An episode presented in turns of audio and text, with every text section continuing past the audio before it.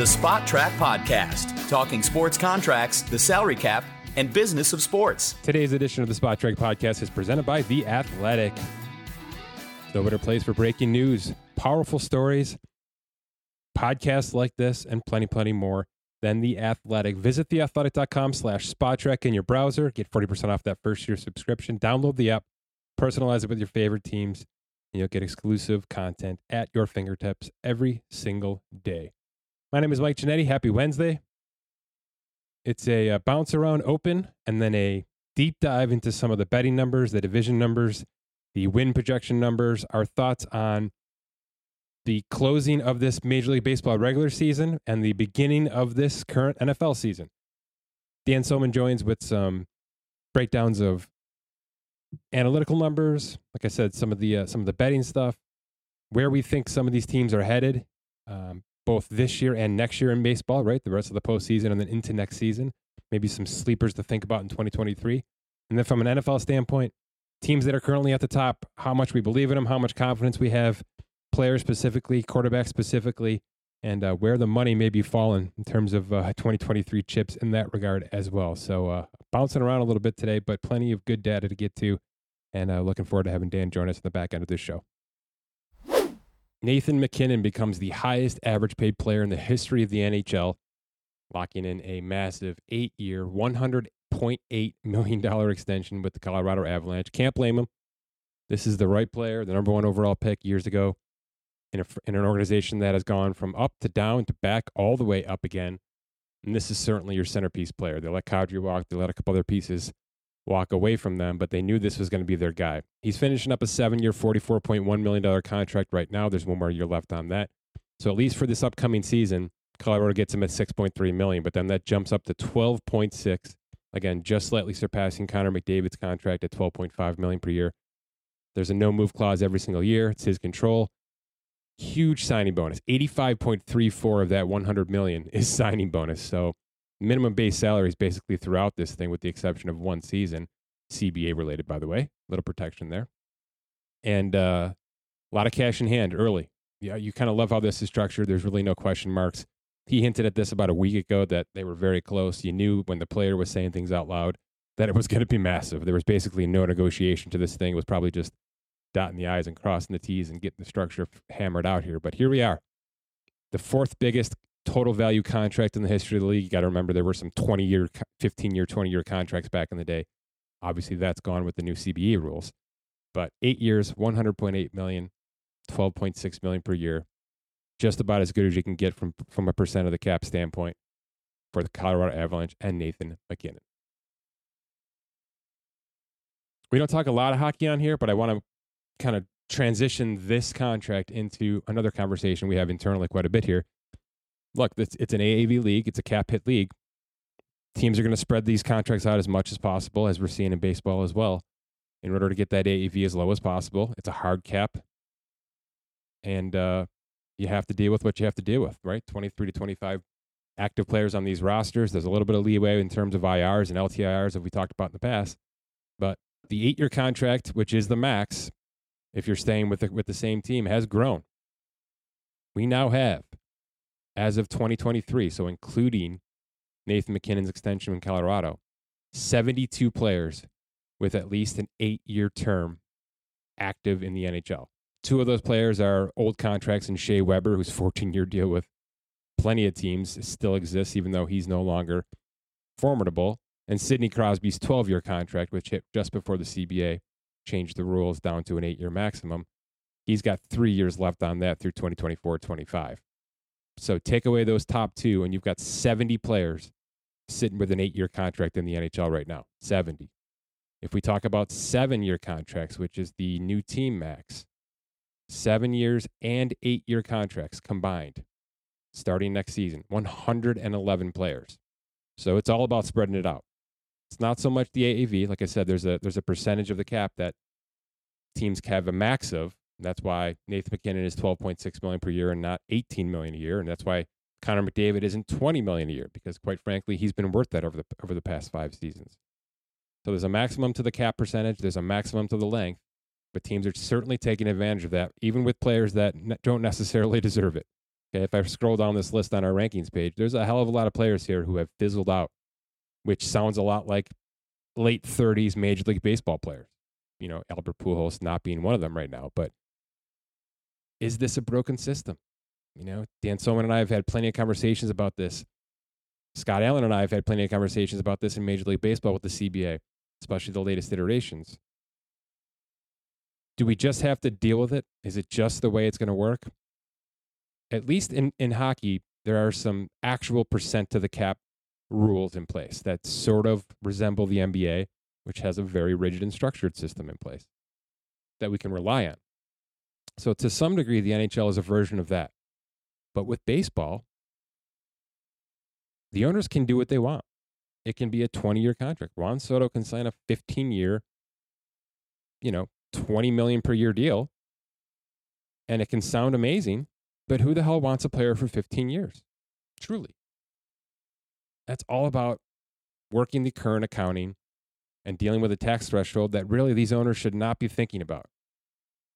Now, in hockey, the money's just not the same. The ownerships are, def- are generally groups. There's a lot of minority owners that are built together. Certainly, there are a lot of rich people involved here, but there's not a ton of revenue on an annual basis. The TV deals are nowhere near any of these other sports, and they're global TV deals, right? So Canada has its own version, US has its own version. So there's a lot impacting the ability for this this league to grow. A lot of these owners don't own their their facilities. Those that do make more money on concerts and things like that than they do on the NHL. It's just a very, you know, mid middle of the road revenue stream. There's a lot of escrow. There's a lot of money being pushed years down the road.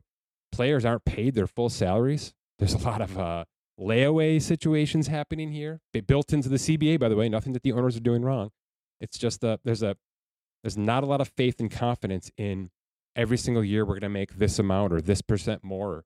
It's tough to budget for this league because they take their hits. You know, when the when the prominent teams aren't good, and we've had a bunch of years where your Montreals and to some degree your Torontos and those kind of teams are out of it midway through the year, that really hurts the Canadian market.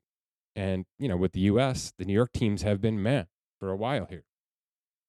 So, eh, you know, your Colorados are exciting, your St. Louis's are exciting, your Tampa Bays have their moments, but those aren't money makers for this league. You know, Vegas at least helped a little bit there for a year and a half, but they're kind of rounding back into reality as well. So, yes, expansion helps, yes, a change in networks can help, although I don't know where the NBC situation is going now.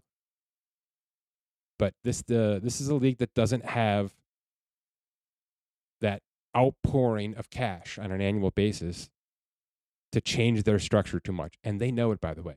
And instead of sitting down and, and getting to a possible lockout situation the last couple of years, they've just said, let's just push this down the road. We're not in love with how this thing is working. You know, I think there are some players that would love to be making more than 12 million a year. Let's put it that way. But they understand that everybody's getting a little piece of the pie. I think the the pay you later situation needs to get addressed, and we could see a lockout in order to change that.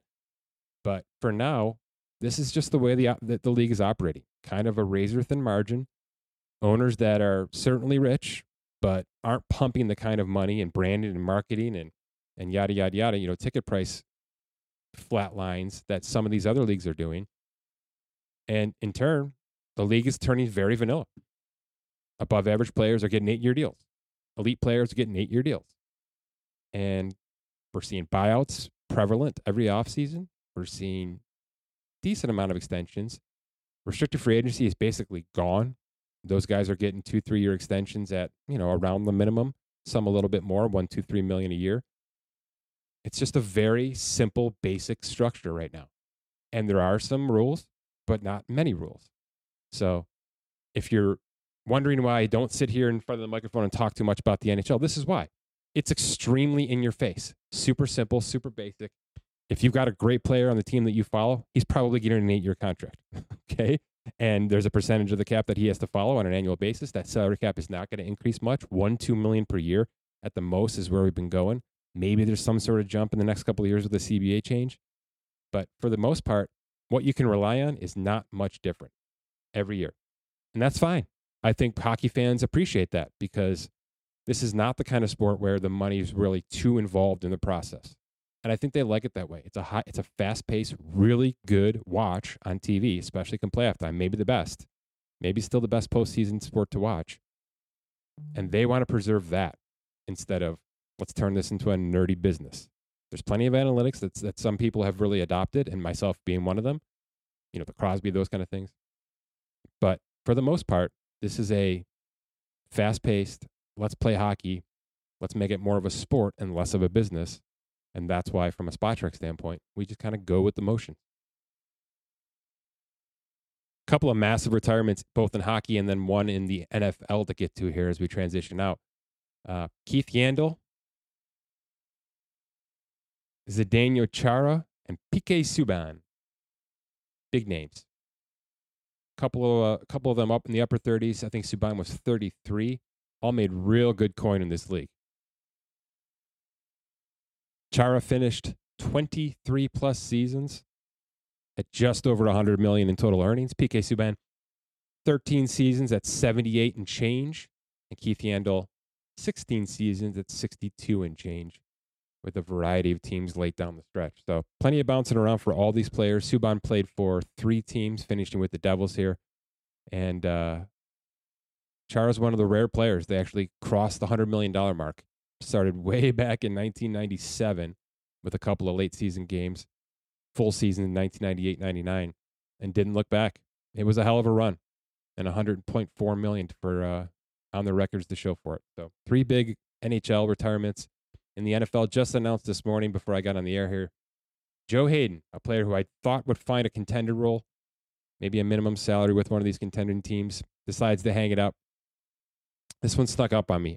I just forget. It's been a while, and the cornerback stuff has really changed so much. You forget that this guy was a bag getter. Five year, $40 million rookie contract. He was drafted just before that CBA change, so his rookie contract was one of the bigger ones as the number seven overall pick back in uh, 2010. So huge rookie contract. He extended out of it at just under 30 million earned. Signed a 67.5 million dollar extension with Cleveland. Ran three years out of that. Then joined the uh, Pittsburgh Steelers for the rest of his career, and in total, 121.4 million, second only to Darrelle Revis, who got 124 million. So he almost caught Revis, which in terms of uh, cornerback pay is is somewhat unprecedented because Darrelle Revis did as much damage in the negotiation room as he did on the field. He was that kind of slayer, knew how to get in and get out. His agent knew how to structure one year deals that looked like five year deals. He was kind of doing the dead year, void year situation before it really became a thing. He was in the midst of that kind of market and he knew how to do this and force himself out to bigger contracts. So the fact that Haden in 12 years was able to get up near there pretty remarkable stuff. The second highest all time paid cornerback in the history of football. That's what Joe Haden is. Now that's going to be passed because the market has soared over 20 million per year. But for now, that's what he walks away with. Hell of a career. Switch to the NBA quickly. Robert Williams, the enforcer, going to need surgery. Try to get this thing through the offseason. I know he had some work done. I think it was March. Got back for the postseason, kind of limped himself through that, that postseason with Boston. Thought he could just heal this thing on his own, but he's going to miss four to six weeks with knee surgery, a second knee surgery, I should say. So he's going to miss the start of the upcoming season. Not a big deal for Boston as long as he can get the health. Signed a four year, $48 million extension last August that kicks in this year. It's pretty incentive based as well. So 48 is kind of the baseline here. Um, or I should say that's the maximum here. There's some defensive player of the year award trigger, triggers. He was an all defensive player last year, so that's likely this year. About a quarter of a million if he if he remains an all defensive player. And then if he can play 69 regular season games and they get to the conference semifinals or the conference finals, there's about 1.1 up to 1.3 million and not likely to be earned bonuses that we've got broken down here on spotrac.com. So he can make, you know, anywhere from 12 to 15 million in a season over the next 4 years depending on how the Celtics do and certainly his availability on the court. But that's probably in question this year now, with him missing the next two months minimum. Might they might slow play this thing and get him back by Christmas if I uh, if I know NBA injuries work right. That's usually a starting point to come back, and then depending on how that season's going, if Boston can kind of survive life without him, you're going to let him sit out until the meat and potatoes of the season actually kicks in, and that will unfortunately put him on the outside of this 1.1 million dollar bonus this year, but this is a guy that's got plenty of dollars in his future if he can stay healthy. I completely glossed over this this past week, and uh, I'm in denial a little bit, even though I shouldn't be. It's been what 18 months ramping up to this moment. But Roger Federer walked away, or is about to walk away from tennis officially, even though he hasn't played in forever, as he tried to heal and come back. And we thought maybe one last Wimbledon run, but didn't have it in him this year. And we, we understand it's just uh, it's not normal for what we're seeing on this tennis court with the with the men and the female. But I would not be surprised if Serena Williams does try to give it a go and Tom Brady this thing back next season, even just for the majors. But 41 year old Roger Federer is not. He's done. He's going to hang him up after a really fun tournament in the Laver Cup. Hopefully, playing doubles with Rafael Nadal, who the two of them exchanged an unbelievable back and forth on Twitter, which I passed along. Hopefully, you got to read that a little bit. Two of the most gracious, stealthy winners in the history of the sport. No question about it. And in terms of the money, neck and neck. So Rafael's going to pull away a little bit if he can maintain maybe a year or two more. And Djokovic is way ahead. And Djokovic has won the, the, the tournaments that matter. He's been as good of a winner as this sport has ever seen. He's going to hold the majors record. He's going to hold the money record. It's going to be his. But he just doesn't have that persona.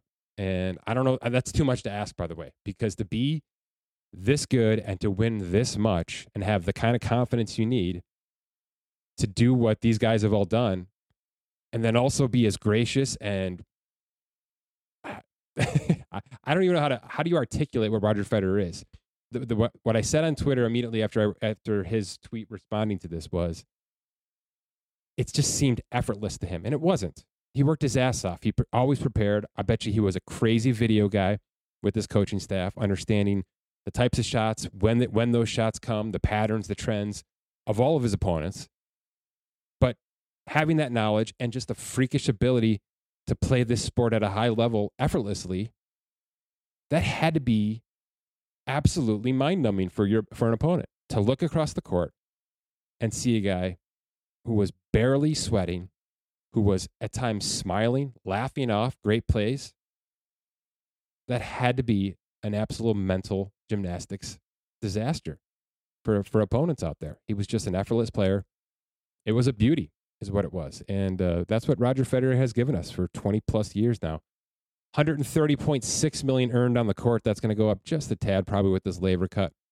But Rafael Nadal is currently at 131 and change, and Djokovic 159, despite missing a couple of majors this year. So, like I said, he's going to continue to pull away in terms of the uh, the total majors, which is he's one behind Nadal for tw- for number one overall. Nadal may sneak one more out next year if he can stay healthy or return to health. But Federer's going to leave with 20 majors, 130 plus change in terms of overall on court earnings. And it's a big loss to the tennis community. There's no question about it.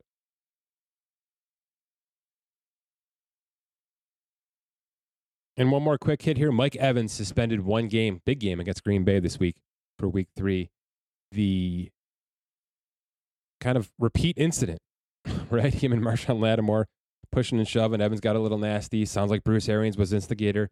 Yes, this is the second iteration of this, but I don't believe that he was suspended because it was a repeat offense. I believe it was just the, the gravity of this situation, setting an example early in the year. There's a lot going against him right now, unfortunately. And uh, the league is making sure to crack on the, crack down on some of this stuff. So you can hate it, you can love it. Uh, he restructured his contract this offseason to help for cap purposes, and in doing so, took a nice signing bonus away, and in also doing so, dropped his base salary to 1.1 million, which means one game suspension only forfeits $62,000. I should say only with quotation marks, but could have been a lot worse because uh, the, the, restructure that that happened converted 12.8 million dollars. So we're, what we're talking about here is it would it could have been seven hundred and fifteen thousand dollars lost for this one game suspension, and instead it's sixty two thousand dollars.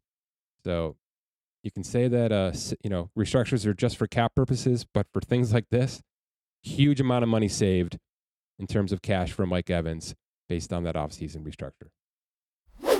All right, Dan.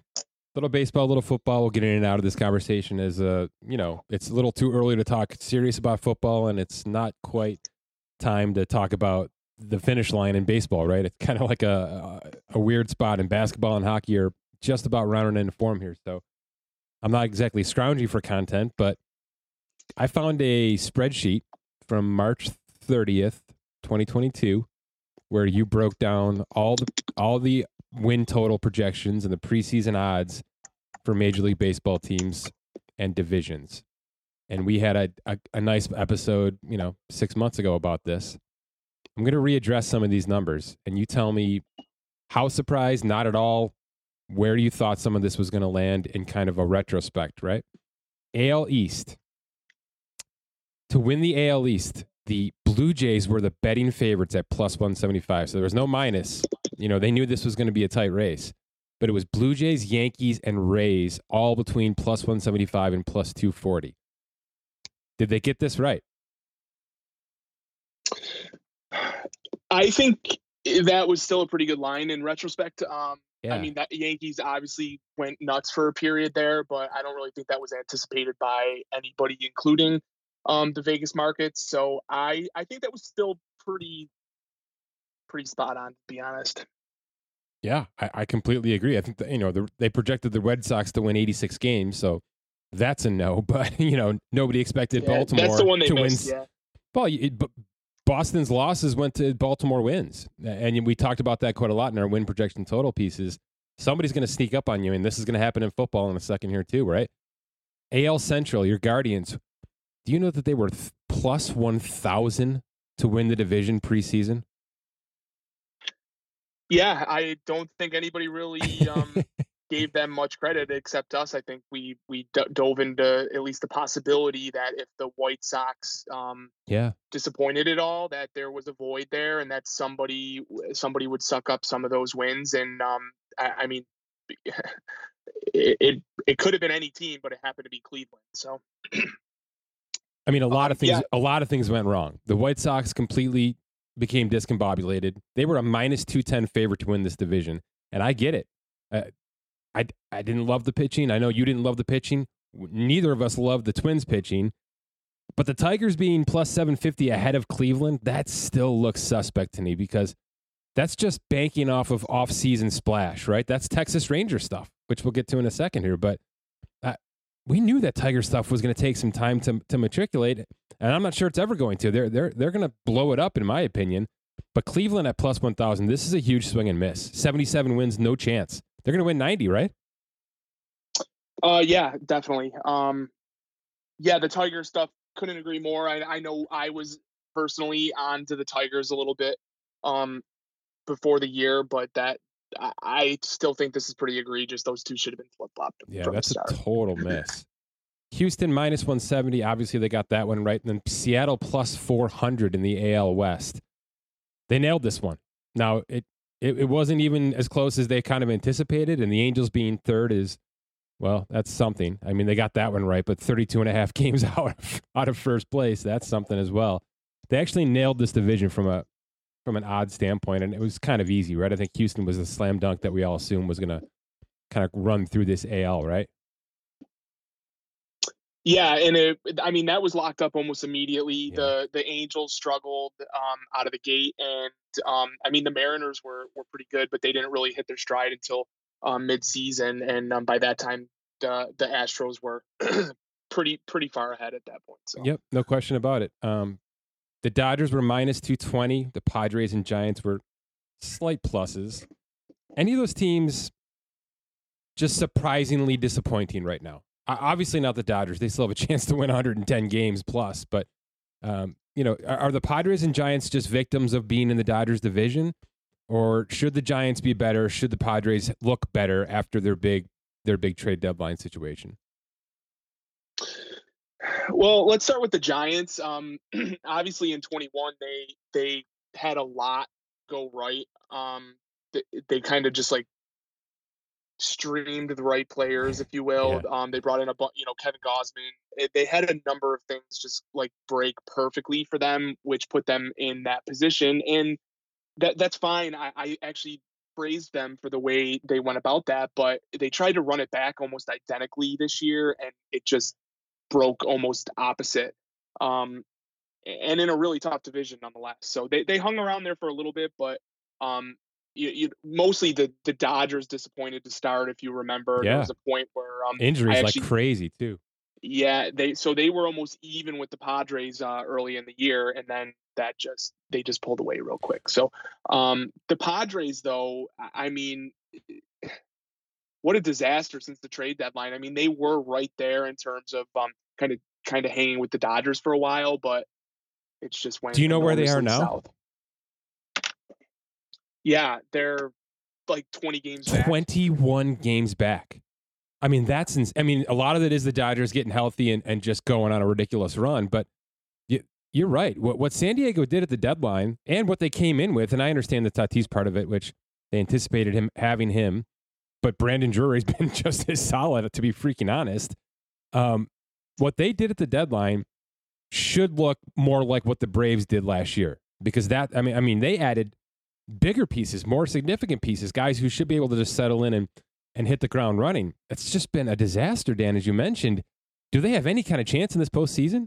I mean, are they worth your any of your dollars right now heading towards October?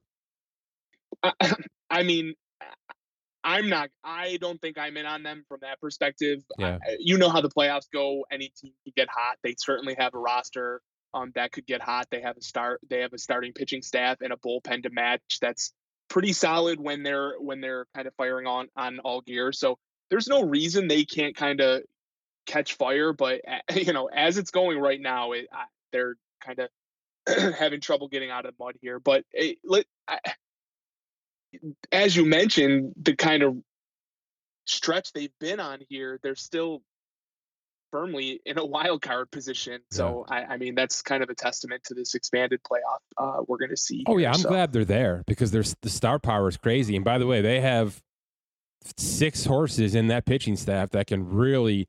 I, I mean, come this time of year, Dan, if those guys are healthy and rocking, that can really be a huge advantage for for teams that generally run three guys out there and then have to kind of survive, right? I mean, I'm terrified about the Mets doing that with DeGrom and Scherzer, both who've had side injuries this year and may have to go on three days rest or whatever. But that, that that won't be the case for the Padres. So if they can hit the ball, they have plenty of pitchers to get them through nine innings in these series, right?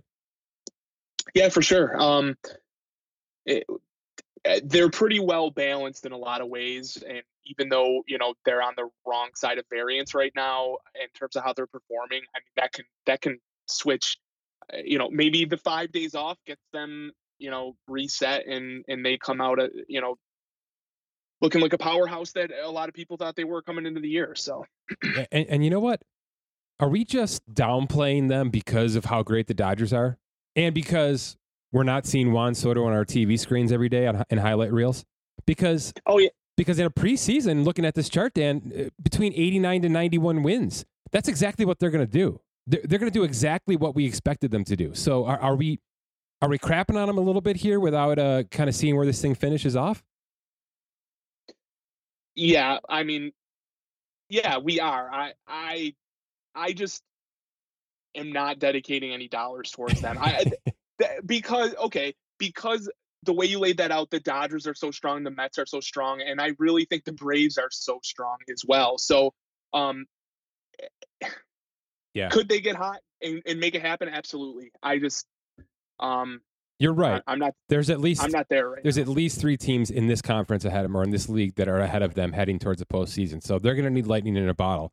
But it, it's and and I should say this out loud: the the 90 win projection in the preseason did not include Josh Hader, did not include Juan Soto, did not include Josh Bell. Right? I mean, a lot has changed, and it should have changed for the better. So uh, to say that they're a 90 win team and that's fine is is fine. But I think they expected a hell of a lot more down the stretch here. Let's just put it that way. Um, reminders for next year. Let's just get them on paper now so that we can write them down and then come, you know, February, March when we're rolling back into this sport. If the St. Louis Cardinals ever have plus odds for the division ever again, ever, we have to bet it. Uh, why why don't we do it every year? Why don't we? Uh, we? We know how this looks. It's looked like this for almost two decades, right? I mean, they just find a way they make the right move at the deadline. The Yankees just handed them a number two starting pitcher. It's fine. That's normal, right? I, if they ever have plus odds, we're just going to bet it. That's number one. Number two, I'm going to have to say the same thing about the Yankees, right? I know this division is loaded and it's going to get better, and it may be a toss up from here out. But the fact that the Yankees were plus 230, nuts. That, that that's nuts looking back in hindsight after that run they went on. So that's rule number number two. Do you have any rules looking at this list right now that, that you you want to address in 2023 and maybe forward? Well, as a as a blanket statement to kind of to kind of piggyback on those two points, I, I don't have a separate rule. I think what I'm going to focus on more personally next year um, is just looking at overall depth within teams and systems. Yeah. Um, th- that's where I got it wrong this year with St. Louis and Milwaukee. Um, to kind of address the Cardinals point, I didn't want to. I was not. If if you remember, I was not specifically in on Milwaukee. No, you hated him, and I and I I loved him because of this pitching staff that got dis- disastrously hurt throughout the year. So I, I remember right. this exactly. Yes. Right, and I came around I, like earlier in the season. I w- once they kind of jumped out to that early lead, eh, I I was back in on them a little bit, and the reason I was in on them was I I was not in love with the Cardinals, specifically their pitchers. Well, at the deadline, they obviously addressed that. Yeah. Milwaukee collapsed, had some injuries, their offense just fell apart. St. Louis, on the other hand, like I said, mm. made some trades and they really tapped into their organizational depth. And that's where these two separated. When Milwaukee started facing injuries, their their next tier of guys was just not on the same level as the Cardinals, and that's where we clearly saw a separation there. Um, so that just to like apply that to that example, I, I I personally am going to be focusing on really looking at depth throughout a system next year. Um, eh, to to so, having depth at the at the forefront of my mind when I'm picking these teams. And, and that includes, by the way, guys, you you're going to predict who are going to be called up and make an impact, right? Because that's exactly. a big part of St. Louis. That's a big part of uh, Cleveland, right? I mean, big part of Tampa Bay, big part of Toronto getting back into it. Yeah, the, and that's something that you know the average Joe can't do. That's kind of why you're on board with us, by the way. So I expect some uh, some great work from you on that because you're right. That is what gets some of these teams to the finish line here. Right, and and you you you and I both loved the Milwaukee staff, and they had a really solid bullpen. It was the specifically for me, it was the offense. I just didn't yeah. think the offense was a, a division winning offense, and that kind of you know bore itself out. And the pitching staff was still as solid as usual, but once you once Freddy Peralta goes down for a little bit, once Brandon Woodruff misses time, then you're starting to tap in to that next level, the Aaron Ashbys, you're relying on more on eh, you know Eric Lauer, those types, and where the Cardinals, you know, they it seems like every guy they called up from the minors, specifically on offense, was just out of his mind offensively. So um, yeah, that's that's what I'm going to be really diving into this offseason. Um, and plan to have some good info for everybody. One last thing, eh, because it transitions us nicely to the NFL as well. With the with the Giants specifically, is there going to be a team you think in this postseason that's going to resemble what the Giants were last year for you? Because I think it's a really valid point. They they they got had a bunch of bounces go their way, and yes, they won 100 games and and kind of you know wore that championship belt. It kind of felt like the Tennessee Titans being the number one seed last year, and it kind of felt even more like the Cincinnati Bengals getting to the World Series last year or to the, to the Super Bowl last year, right? Which which now two games in, it's early, but kind of looks like that wasn't for real. Is there a way that we should be assessing the 2022 Major League Baseball teams in that regard and saying, boy, I just don't think that team is real? So they may do some damage right now, but there's no way it's sustainable from 2023 on. I mean, it's it's not a one for one comparison, but the the the quote not for real team is is has to be Cleveland coming into this, and I don't and I don't say that because um like I don't think they're incapable of winning a series or anything like that, but they're an obviously young team. They came out of nowhere. Um, they're just they're way ahead of their schedule, and and most importantly, the pitching. I mean, the bullpen has been really good, but the starting pitching is thin. I mean, it's pretty much you're you pretty much have Shane Bieber, Triston McKenzie, and then you're just relying on some patchwork of of um, Cal Quantrill and Aaron Civale and whoever might whoever else might be healthy. So eh, that's what keeps me from really thinking that they they can go anywhere this year. Um, so, but but it's not a one for one comparison because the Giants relied heavily on just like mm-hmm. veterans mm-hmm. and like one year deals last year, whereas Cleveland, the reasoning I'm not in on them is it's just too early in, in my opinion. So, um, but in terms of like how the Giants were built and and and performed last year, I don't really think there's a good good one for one. I, I do you or I... no, not right now. I, am really trying hard to to look at some of these teams that are at least going to be in the postseason. I believe in Seattle. I think Seattle's going to be even better next year. Um, they might be a year early from their progression. I, I, I wouldn't even. I think you're being a little harsh on Cleveland. Now, Cleveland. The problem with Cleveland, as you know, is they're just not going to be able to keep this thing together. You know, at some point, Shane Bieber is going to walk out of town or be traded out of town, and, and they're going to have to get really young in that rotation, which they, they always do well with. But can it can it really continue? Can this really, you know? And then what happens with the manager? Well, Francona's not going to be there forever either, and we know how much of a difference he's made. So they may be thinking the exact opposite, Dan, that, that next year might be an all in situation.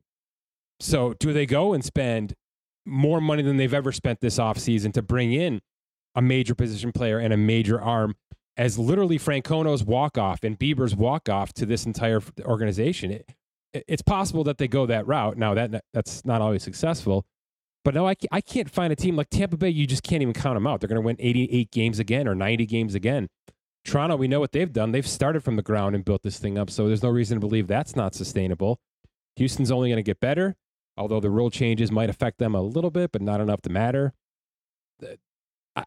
I, I, will, I'll say this. Um, from a, a, first to worst standpoint, I do think it is the Mets.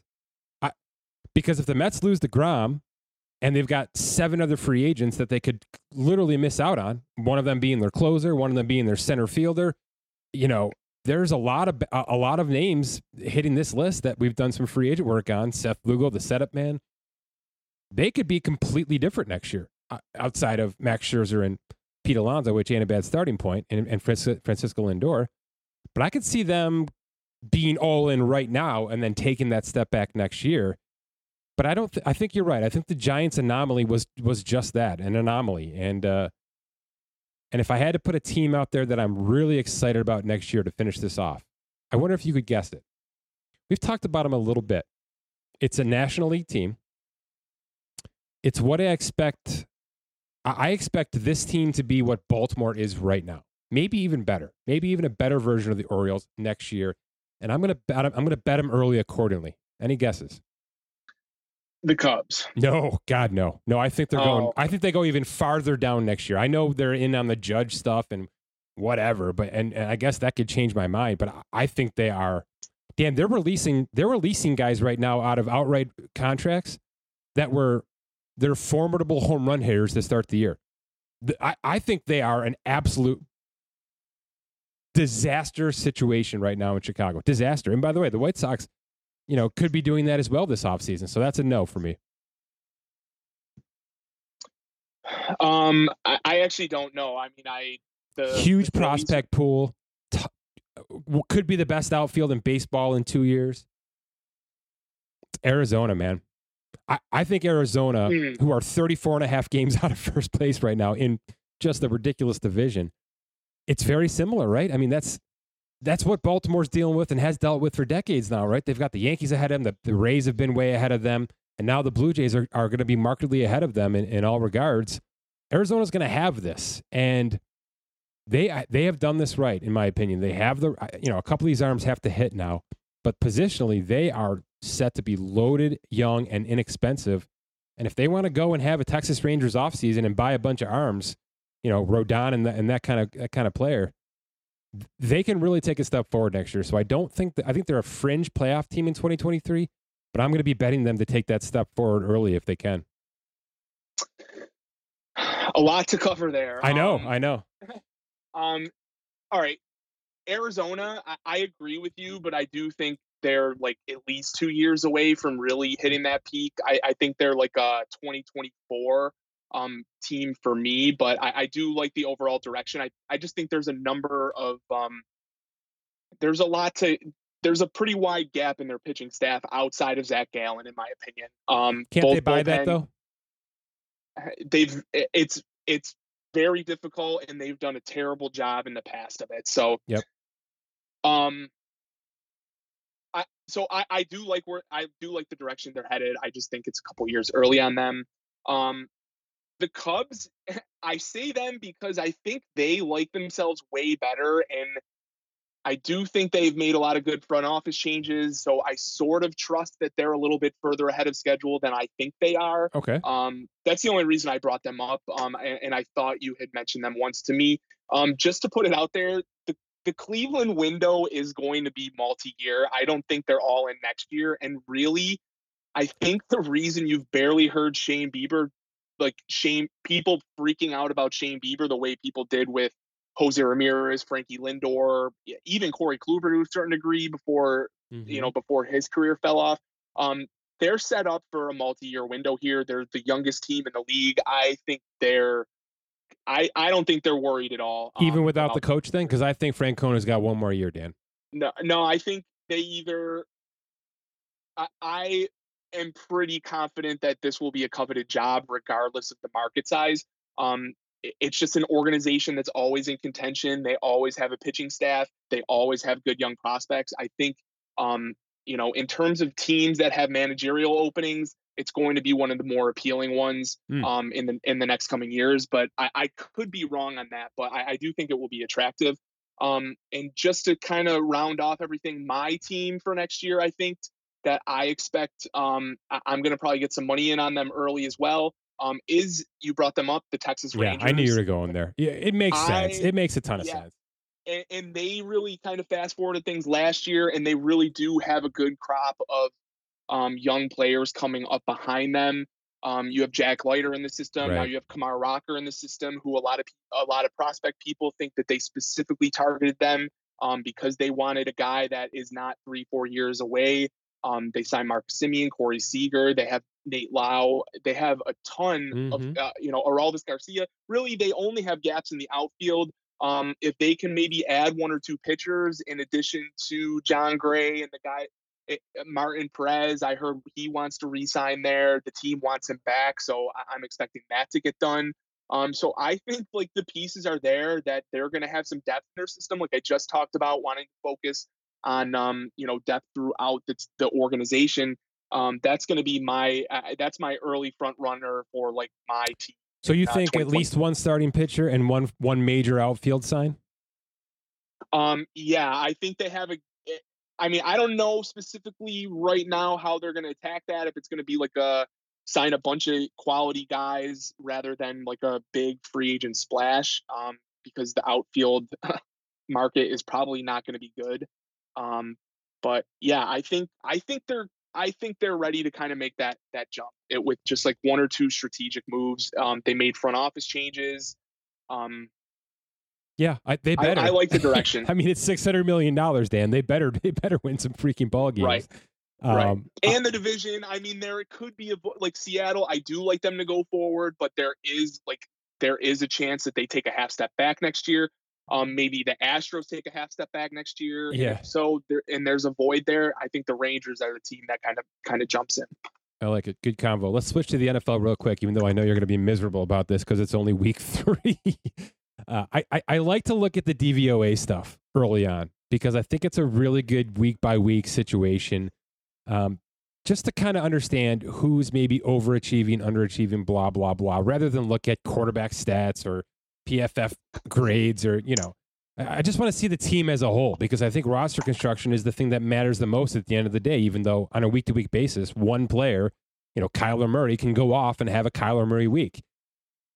The Bills are number one in overall DVOA, as you might imagine. The gap that they are number one is the biggest gap I've ever seen. And I don't, I don't know the historical numbers of DVOA. I don't have it in front of me but I've never seen a 31% difference between number one and number two. And that's what it is right now. They're an over 80% DVOA, Dan, which is nuts. Um, it's the number two team I want to focus on with you, and, and really the top five in, at a total here. But number two is Jacksonville, Dan. And speaking of teams that went all in during an offseason, Texas Rangers, that's exactly what the Jaguars did. Now, they did it after securing an offensive line and then a number one overall quarterback, which I do believe is the proper way to build an NFL team. And now they've built, they've filled in all of their middle linebacker and defensive tackles and secondary and a couple of wide receivers and, and, a, t- and a new starting tight end. You know, everything else kind of came with it. They already drafted the playmaker and Etienne.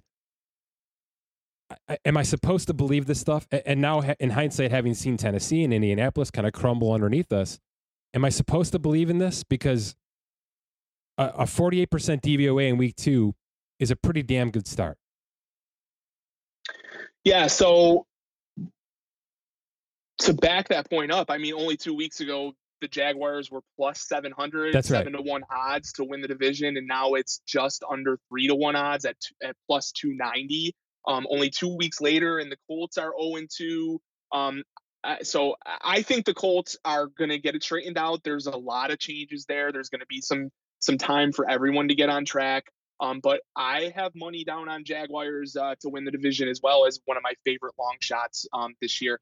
Um, with um, Doug Pederson there, a second year lead from Trevor yep. Lawrence, nice signings. Um, I mean, think what you want about Zay Jones, but I really liked um, the Christian Kirk signing. You bring in Evan Engram. Mm-hmm. Um, I I think it's for real, but I I mean I don't know if the DVOA stuff will you know will hold up long term, but I, I think I think they're clearly better than the Titans at this point. Is that even a discussion? No, it's not a discussion. I think the Titans start selling pieces. Their their left tackle's out for the year, from what I can see now. In Taylor Lewan, it, it's just it's literally crumbling. And Houston, by the way, they're gonna they're to correct this, right? The, the, the one tie they have is not going to be the reason they don't get the number one overall pick. Let's just put it that way. They're to have that mindset going into the rest of the season. So it is Indy, and Indy will correct themselves. But that's a, that's a 500 team, which I realize is impossible in a 17 week schedule. But Indy's a 500 team. Can't Jacksonville just be one game better than that? Hell yes, they can. Uh, yeah, for sure. Hell yes, they have the playmakers that can get this done. They have more playmakers, in my opinion, than the Colts do because the playmakers that the Colts have, Jonathan Taylor being the big one, obviously, just haven't reared reared their heads yet. And none of these wide receivers, and including Michael Pittman, who I know can play, have have consistently shown they can be superstars in the NFL or even above average wide receivers. That's just not the case with Jacksonville. It's not. They're they're going to have guys that have big big weeks like Christian Kirk had to start the season, and Trevor Lawrence is going to get better and better every week. That's just the mindset I have with him. They've got him at a 56% chance to make the postseason. That doesn't mean division. That just means slide into the postseason at some degree. Not a ton of confidence there, right? I mean, that's not a number I would hang my hat on right now.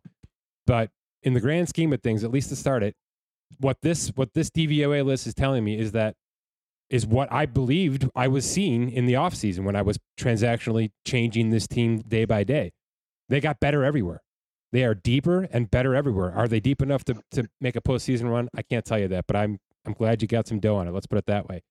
Almost the exact same conversation with Baltimore, who's third in DVOA. Do you believe in that team, Dan? Or is Lamar just Lamar? yeah, I I mean they've had an atrocious start, but long term, I I still am in on the Ravens. Yeah. Okay. Do, enough to take the AFC?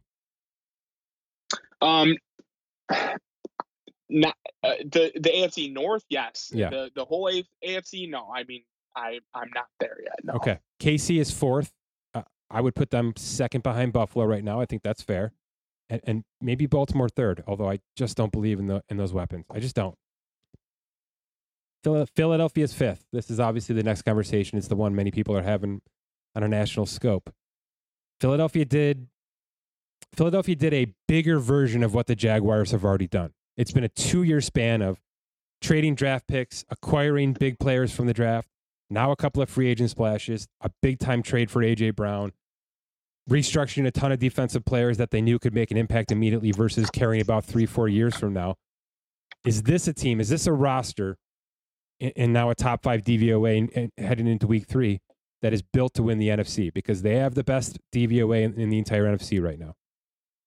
For sure. Yeah, they're I can't really poke any holes in there. I mean, they had a pretty awful defensive showing um week 1 against Detroit. That gave me a little cause um for concern, but then they they straightened it all out at home um in week 2 against the Vikings. So, um yeah, I'm in on the Eagles. They I think Jalen Hurts could easily be like like a QB one overall in like you know from like a fantasy perspective. I, I think I think this team was ready to explode, and um, I really can't believe that um, they were they were behind Dallas in the odds for a lot of the offseason. The last time the Eagles extended a rookie quarterback after his third season, it didn't go very well. okay. Carson Wentz obviously had his misgivings and and his his accuracy issues, and Nick Foles kind of stole his spotlight and his thunder, yada yada yada. Is there any reservation in your mind that that Jalen Hurts gets a contract this February? No, I I think it's I think it has to happen. Um, there he, he's there's a bigger sample size than kind of what we saw with uh, Carson Wentz when he got that deal. That was really just like you know, coming off the Super Bowl. It was super weird, like right? So, there was just no yeah, reason so. to do it, in my opinion, otherwise, other than making sure that he understood he was still the starting quarterback of the team, and they did that with 105 million guaranteed. So yeah. I feel like there's other ways yeah, to do that, right? Yeah. So if Hurt, I mean, maybe Hurts goes off a cliff the rest of the year for some odd reason, but I I think everything is is set up. The coaching, the personnel around him, uh, the front office, as you as you spoke to, um, just is always seemingly making the correct move. Um, so yeah, I really, really like the Eagles. I'll get you out of here on this question. There are four quarterbacks who I think are up for major extensions next next offseason, next February or March. Rank them in order of confidence of contract. Joe Burrow, Justin Herbert, Lamar Jackson, Jalen Hurts. Mm. Do I add two to this conversation? No, I don't. No. Um, it's it's it's a toss up. I mean, I hate to like waffle on this. Um, I I would probably put Burrow last. If, if I don't know if that's a if that's kind of hot takey, but um, Lamar, Hurts, Herbert, I think are all in the elite. Okay. You know, conversation. I guess I, I know people want constantly want to poke holes in Lamar's throwing ability. I, I'm, I'm not gonna like necessarily stand for him on it, but um, I do think there's more meat on the bone than what we've seen, you know, through his time in Baltimore. So, um, but we have seen him per like be utilized in a pretty effective way there as well. So, um, I think it's those three and then Burrow for me, like a, a pretty clear teardrop. But um, I, I guess I'd say Herbert.